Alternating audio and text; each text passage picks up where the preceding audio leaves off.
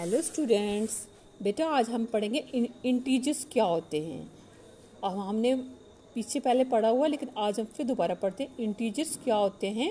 A collection of numbers which consist of positive number a natural number zero and negative numbers negative natural number अब आपको पता है कि जो हम पॉजिटिव जो हो जाते हैं, जैसे zero plus one plus two and plus three that is जो पॉजिटिव इंटीजर्स और जब हम जाते हैं ज़ीरो से लेकर minus one minus two minus three that is called integers the number जैसे plus one plus two plus three natural number old कर पॉजिटिव इंटीजर्स अब नेगेटिव इंटीजर्स क्या होते हैं? The number minus one minus two minus three और called negative integers हम इसे बोलते हैं।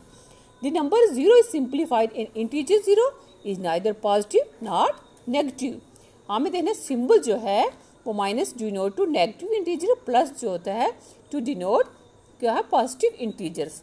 आज हमने बेसिक जो है, हमने कंसेप्ट लिया कि इंटीजर होते क्या हैं। ये ये होते हैं कि नेगेटिव और पॉजिटिव।